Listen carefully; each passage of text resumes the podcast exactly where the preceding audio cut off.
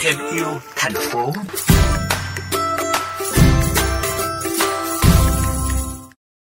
Quý vị thính giả thân mến, mới đây một mô hình không gian công cộng phát thải thấp đã được Sở Tài nguyên Môi trường Hà Nội hợp tác với các bên liên quan xây dựng thử nghiệm tại Trung tâm Văn hóa Thể thao, phường Nghĩa Tân, quận Cầu Giấy. Không gian xanh, hấp dẫn, thân thiện với môi trường này được giới thiệu trong chuyên mục Thêm yêu thành phố.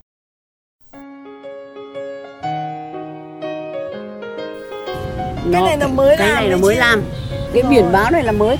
Người ta đi người ta đọc cái này có những thanh niên ở đó đọc nhiều. Ừ, tập tành là ở dưới này rồi. Thế các con nó chơi trên này. Điện nó chơi đấy. Bọn trẻ con nó ấy lắm. Cái à, rác à, riêng là nó không cho vứt lung tung đâu. Bọn trẻ con nó nhắc ý. Thùng rác là nó ăn uống cái gì nó cho vào thùng rác. Nó không bỏ lung tung đâu Người dân ở phường Nghĩa Tân hài lòng kể về không gian công cộng phát thải thấp mới được xây dựng trong khu nhà mình như vậy. Trên cơ sở hạ tầng sẵn có, các đơn vị thiết kế cùng người dân tham gia bổ sung thêm những mô đun thiết bị linh hoạt, dễ di chuyển, tạo ra sự gắn kết các không gian như các thiết bị chơi bằng gỗ bền vững, chậu cây từ vật liệu tái chế, dạp phim di động.